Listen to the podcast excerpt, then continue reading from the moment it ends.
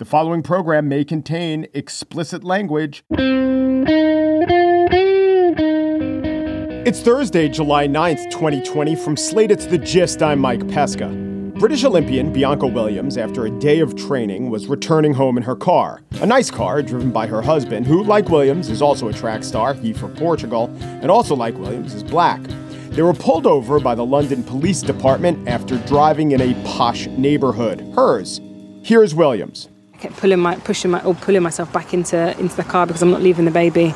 Um, and I kept saying to him, the baby, like the, my son's in the car, my son's in the car, and they, they weren't listening. They were very very aggressive, um, and they then put me in handcuffs. I was so scared. I panicked. I started to started to cry. It was I've never been in that situation before. ITV, which conducted that interview, actually aired the footage of the moment Williams just described. And one of the officers confronts the mother who's sitting in the back with her baby.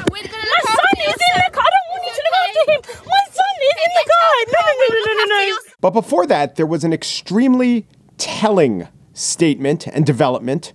It is instructive for us as US viewers. When they reach home, they're confronted by an officer with his baton raised. His baton. Because British police forces do not carry guns, because British citizens do not carry guns. And because of this fact, this huge difference between the US and the UK, everything about that horribly familiar exchange was a little different.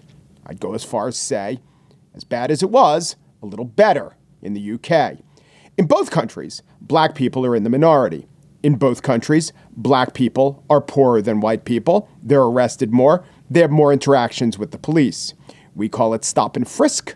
They call it stop and search. It's all very similar. But in the UK, interactions with police almost never result in deaths.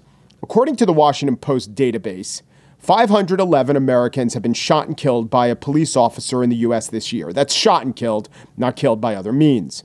In the UK, the total number of shot and killed by the police in 2020, three. That's the total number also. No one else has been killed by any other means in the UK. And this is because in the United States, there are 15,000 homicides by gun every year. In England, the last year for which there are full figures, there were 33. That actually includes Wales. I couldn't find evidence there were any firearm homicides in Northern Ireland or Scotland. They usually have one or zero per year.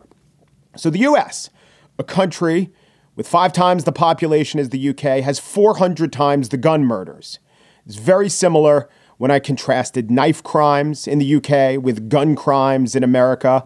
You've heard me talk about this, how in the UK they're very up in arms that knife crimes are up. Donald Trump's tweeted about this, trying to rub that fact in their face. The UK press is all over this development. Citizens, they're, they're worried. I'd say they're rightly worried because knife crimes take the lives of almost 300 people per year in the UK. Compare that to 15,000 gun murders, or Compare that to five or 600 gun murders in one U.S. city, Chicago. Chicago has almost twice the number of murder by guns as the UK does by knives. Chicago's 4% of the population of the UK. Guns change everything about policing. The police have guns. The police fear citizens who have guns. This will mean more deaths. It also means that the UK is really no better at aggressive policing or unbiased and unracist policing or really fair policing. They're having a lot of the same issues with their police as the US is having with our police. The difference isn't the policing, it's the guns. The fear and reality of guns are what makes these imperfect policing practices the world over either deadly or a really sad inconvenience. So, the London Police Department's head Cressida Dick actually issued an apology to Bianca Williams. But still, the UK continues to grapple with the very serious issue. And you see this in headlines discussed on their television programs and even in Parliament what to do about the national issue of excessive handcuffing. On the show today, J.K. Rowling and turf wars. You won't believe who else has been accused of what else But first, this is the second part of our interview with NYU professor Barry Friedman. is a professor at NYU Law School. He's the director of the Policing Project. He's the author of Unwarranted Policing Without Permission, and he's up next. Barry Friedman is a constitutional scholar who is the founder of the Policing Project at NYU's School of Law. This makes him, for many years, a leader of the police reform movement. It's an important time for that movement because it has momentum, but there's also an argument, you may have heard it, it's an argument I put to Barry. What do you think of the current refrain? We've tried reform, reforms haven't worked, reforms aren't getting the job done. So it depends on what reform looks like, and I'm, I'm actually writing something about this now with a, a colleague of mine, Maria Ponomarenko, who we started the policing project together about why reforms fail.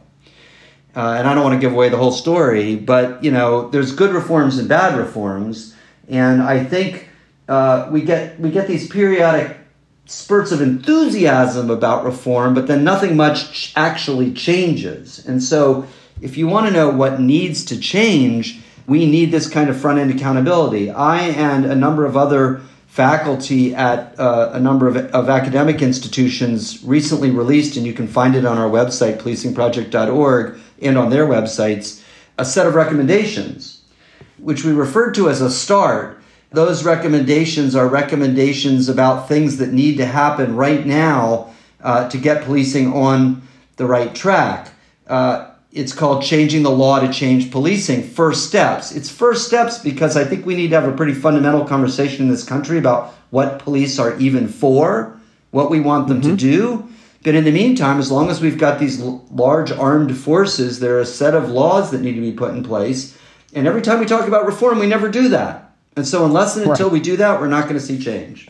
That's right. People can argue, oh, we gave the Minneapolis Police Department mindfulness training. Well, that was inadequate. Yes, if we don't do the fundamental changes that you're talking about, you can't really cite mindfulness training that didn't didn't work as significant in any way. Right. I mean, you know, look here. This is this is also an area where there's, uh, again, the research is bad and and the instincts are right, which is you know, it has become clear in our society, it's not limited to the police. And I think it's really important to make the point that it is not limited with the police. And, you know, we work with communities and with police, and they're good folks. Uh, and I don't want to be like the president here. There's good folks on both sides because he was wrong. Yeah. But there are plenty of good cops who want to do the right thing. And a lot of, a lot of times their departments fail them and their training fails them. But so then we get the idea that, you know, there's unconscious bias in society and we need to fix that. So we're going to, we're to, de-bias people. We're going to give them unconscious bias training, but there's like not much evidence that suggests that works. Uh, right. Uh, and so what we got to do is figure out ways to avoid these incidents, realizing that people do have biases and they make mistakes. And instead, what you need are policies and protocols, and then training that, that is directed at that, and after the fact compliance to the to the policies and the trainings to make sure that we get the world that we want. Okay, I have a couple suppositions I want to test out on you. One is during this debate, you hear what we need to do is demilitarize the police. We give them excess government military weapons, essentially, and they show up on our streets and things that look like tanks. Those Bearcat armored vehicles look like tanks. They don't have guns, but they look like tanks, and they dress like um, they're ready for war. They dress like some version of, you know, Iron Man. I'm sympathetic to that. I don't think that that would be a bad reform. I just don't think that that would go to anything near the core of what we're talking about. But what does your research show? Uh, so actually, I'm going to push back a bit. Good.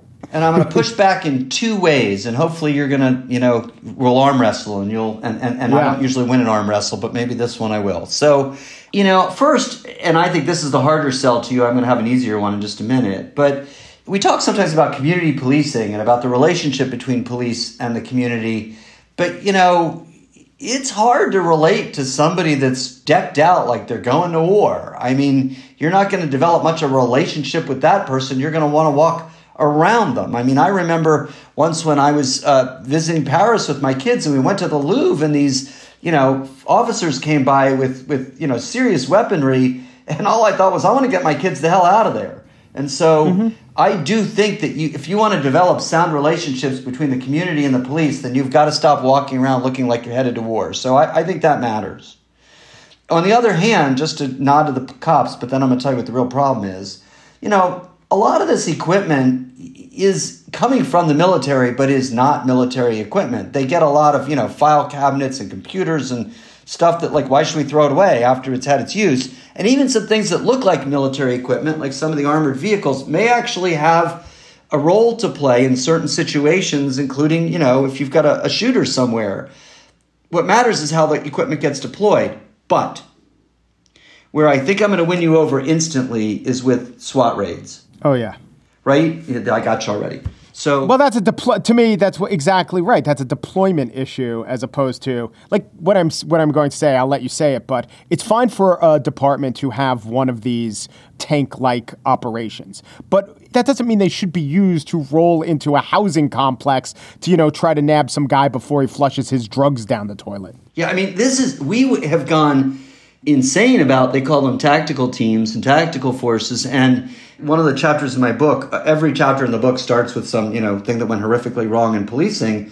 And one is this story about a mayor in PG County, Maryland, whose dogs get killed by the police in some raid where they just tear up his house that was totally based on a mistake. And we do this countless times every uh, every day, quite frankly, because we we started with this idea of SWAT teams for you know the sniper in the tower, where there's a real serious problem. Las Vegas, where you've just got you know we got to be able to get in there and save people's lives, and then all of a sudden every department wants one, and you know by the time every department's got a, a tactical team, they are not the Navy SEALs, and they are not getting the Navy SEALs training, but they are getting the weaponry, and that's just a mistake. As I, as I say in the book, and as I say to people all the time, like, you know, whatever happened to come out with your hands up?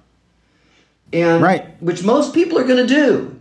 You know, they get it that they're outgunned and they don't really want to get wiped out. You know, another another situation sometimes might be when you see it used in, in protests is a problem because it's just too much weaponry for the job. And so I agree that there are circumstances in which departments may need to have some of this equipment, and I think I'm with you on that. I'm a broken record if I'm nothing else. Go look for the state laws that regulate SWAT team use. You want me to tell you how many there are? Take a guess. Uh, if the answer is 48, it wouldn't be a good rhetorical point. So I'm going to say 10. Yeah, well, the answer would be either one or zero. Wow. So Utah has a law that Maryland once had that required keeping records on when SWAT teams were used. The police unions went nuts about that. Uh, Maryland's doesn't exist anymore. And there you got it. Jeez. Uh, let's talk about statistics. Um, mapping police violence and some other media outlets say that there are about a thousand deadly police shootings a year. Do you have any way of knowing if that's accurate? Uh, well, I think, I thanks to the Guardian and the Washington Post, I think we've come closer to reality. Uh, you know, we have a we have a crisis in data uh, around policing in this country. I have a long law review article that will come out in the Texas Law Review uh, this coming year that just talks about policing's information problem. And the and the point is, you know, this is the era of big data. We don't think to regulate anything. I mean, the most trivial things without data. We are drowning in data, uh, and yet around policing, not so much.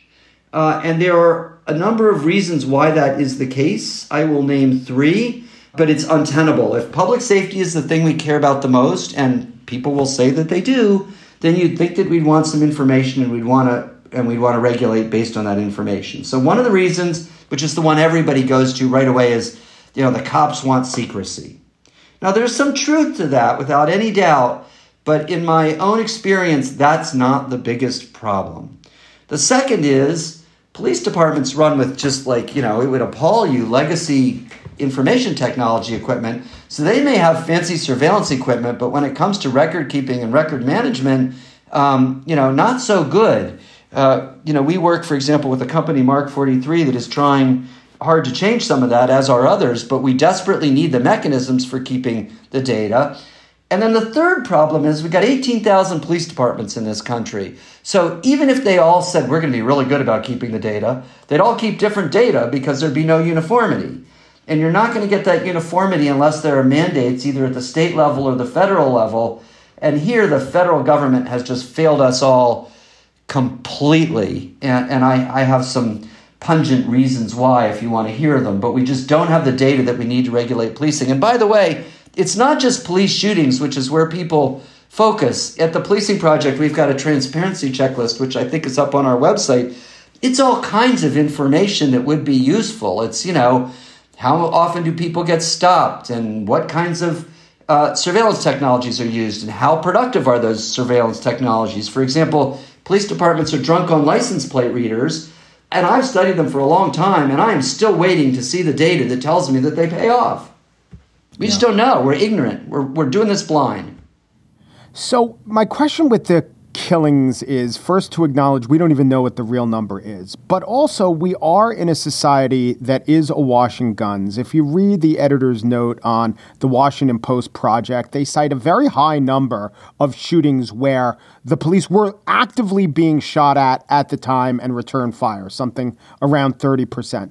So there has to be some level of, I don't know what you want to call it, non negligent police shootings. Do you have any guess what that might be? Or if we could get the police shootings down to the regrettable but non negligent number, what would the delta be between where we are now and what that number would be? Yeah, that's a terrific question. I, I want to preface my answer just by saying people focus on the shootings and a thousand. I know, I know, absolutely. Right? The, a thousand is way too many, though it is a very large country. What we need to focus on is use of force all told. That's the right question. That's what we ought to be looking at.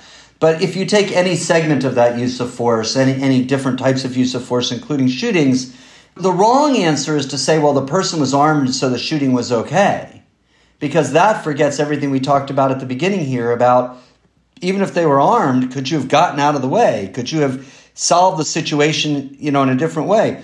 A lot of shootings are tragic. They're what we call death by cop, which is somebody that's that's suffering some terrible emotional trauma and they want to end their life. And one way to do it is to threaten cops and get shot. Well, you know, I was at a very poignant um, presentation about this at the Police Executive Research Forum, and you know, ways to try to avoid that because that's not something anybody wants to have happen. And so, I know you want like a simple answer, like the right answer would be 237.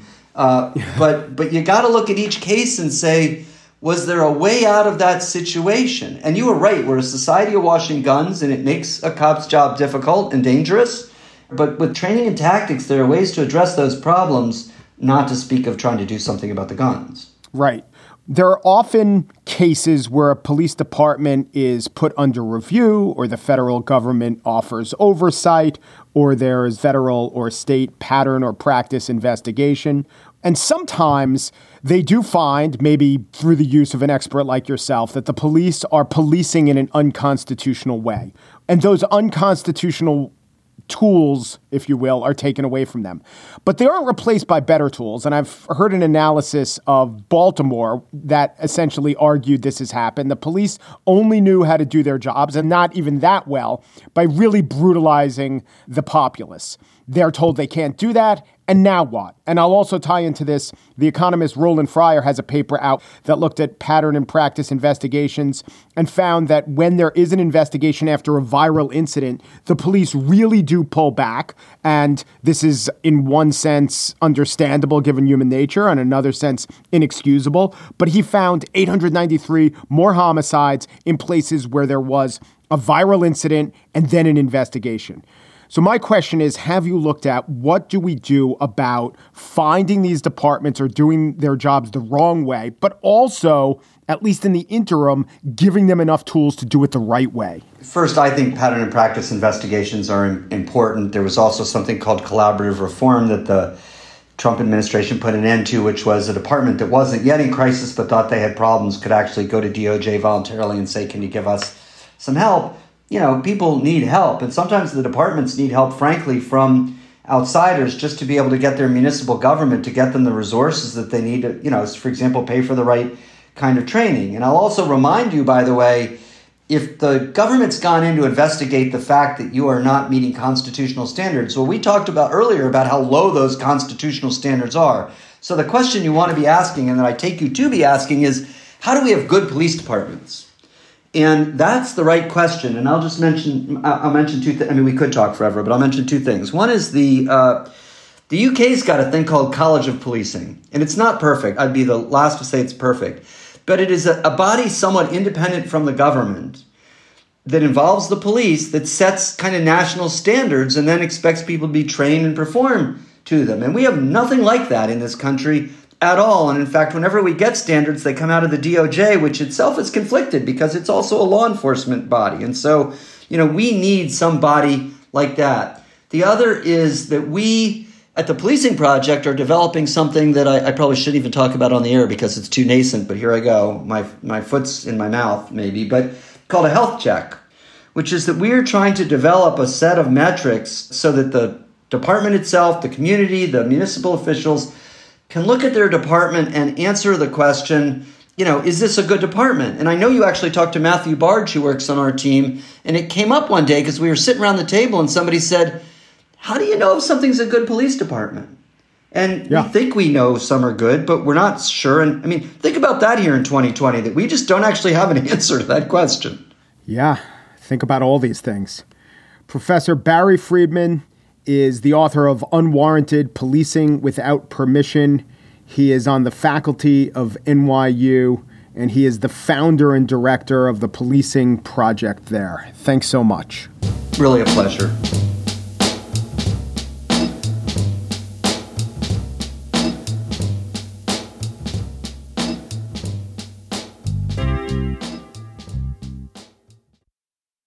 And now the spiel. J.K. Rowling is a turf. A what?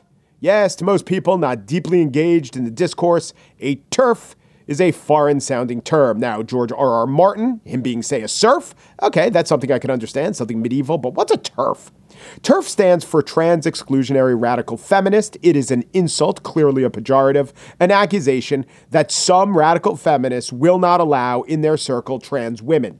Rowling denies being a TERF. She points out that there are parts of the turf belief system that she does not adhere to. But trans activists, and I think many trans people, will say, you know what? If it quacks like a turf and waddles like a turf, she's a turfity turf, turf, turf. It is, in fact, rather bizarre that J.K. Rowling is really, really intent on letting everyone know that A, she's not a turf, and B, she doesn't appreciate being called a TERF, but also C, she has these really serious concerns about who gets to use the bathroom and which one. And she needs us to know about these concerns a lot over and over again. Anyway, it's all a little ridiculous, not the underlying issues, just the name calling. We got a probable billionaire versus members of the historically most discriminated against community in the Western world. And the name that's being called is something that just doesn't register to 90% of the people who hear it as anything other than a patch of grass. I would say a piece of sod, but sod to the English people has more resonance than turf. Why does J.K. Rowling even care? Well, it is interesting. Because there's a long literary tradition of novelists and writers being accused of verboten mindsets for their passionate stances over what in many cases turn out to be nonsense concerns. It is true. It is totally true. It's not, say, a bit that will quickly wear thin. For instance, J.K. Rowling might be a turf, but in his day, Anthony Trollope was accused of being a LERF, a left hand exclusive functioning rinser. Yes, Trollope, who lived at almost the exact same time as Louis Pasteur, was of the belief that hand washing might be valuable. On the other hand, it might be damaging. And in Trollope's case, the other hand was the left hand, which he did choose to keep relatively sanitized. This allowed his right hand to engage in all manner of grasping and clutching. The LERFs thought they were charting a reasonable middle course, but they were, of course, assailed on the right by the enlightened and proved correct proponents of germ theory, and on the left by the forces of filth. And since these fil- filthy folk were to their left, their left hands were in easy reach and quite easily contaminated. Plus, you have, and you know where this is going, the RERFs who hated the LERFs even more than any of the other factions did. It was a nightmare of LERF recrimination for the author of The Way We Live Now, which in Trollope's case was half handed and quite dirty. This brings us to Herman Melville, who was a BLUBERF. It's not strictly an acronym, it stood for Blubber Eradication Factionalist. After writing Moby Dick, Melville came to believe that blubber was not great as a fuel source, but also much less delicious than other forms of animal fat. The whalers of New England and the Makah people, the indigenous people of the Pacific Northwest, for whom whaling was a way of life, vehemently objected with cries of, Melville's a blabberf! Melville's a blabberf! Now, in his later years, after his renown and resources had slipped away, Melville told a confidant that not only did he have no regrets about being a blueberf, his blueberfery, he in fact wished he had become even more vocal as a swerdurf, a sperm whale ecologist dedicated to eradication of rapacious fishermen. And finally, we come to the baffling and quite sad case of Edna St. Vincent Millay, who is a bebop a boberf. Crazy being a bebop a boberf was even controversial, given that bebop a boberfs just were believers in being open to possibilities, often briskly and eagerly rejecting falsehoods. Who could object to that? The answer, of course, were their rivals, the rivals to the bebop a boberfs, the banana fanaphobers, who were frankly opposed to being eager to reject falsehoods, and also, and this is important, fans of bananas. They were French, so the syntax was a little backwards, you know, subject, verb, and all that. That's why the acronyms don't exactly line up. But between the Bebop Boberfs and the Banana Fanaphobers, oh me oh my, everyone canceled each other out, such that all that remains of this charged era was a sarcastic and largely categorical villanelle, which Shirley Ellis set to music and took to number three in 1964. Shirley Ellis herself, by the way, we should say for the record, was a Smee Smy Smo Smurf, but that is a story for another day, which might trigger litigation from the Scientology community. The point is, J.K. Rowling might be a turf, but at least she washes both hands. Probably.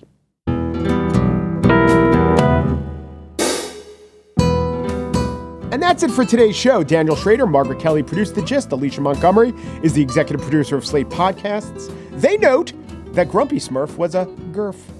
The Gist. Did you know Edna St. Vincent Millay got her middle name because her uncle's life was saved at St. Vincent's Hospital? Good thing the guy didn't keel over at SUNY Downstate. How'd that look on a poem? Umper Deperu Duperu, and thanks for listening.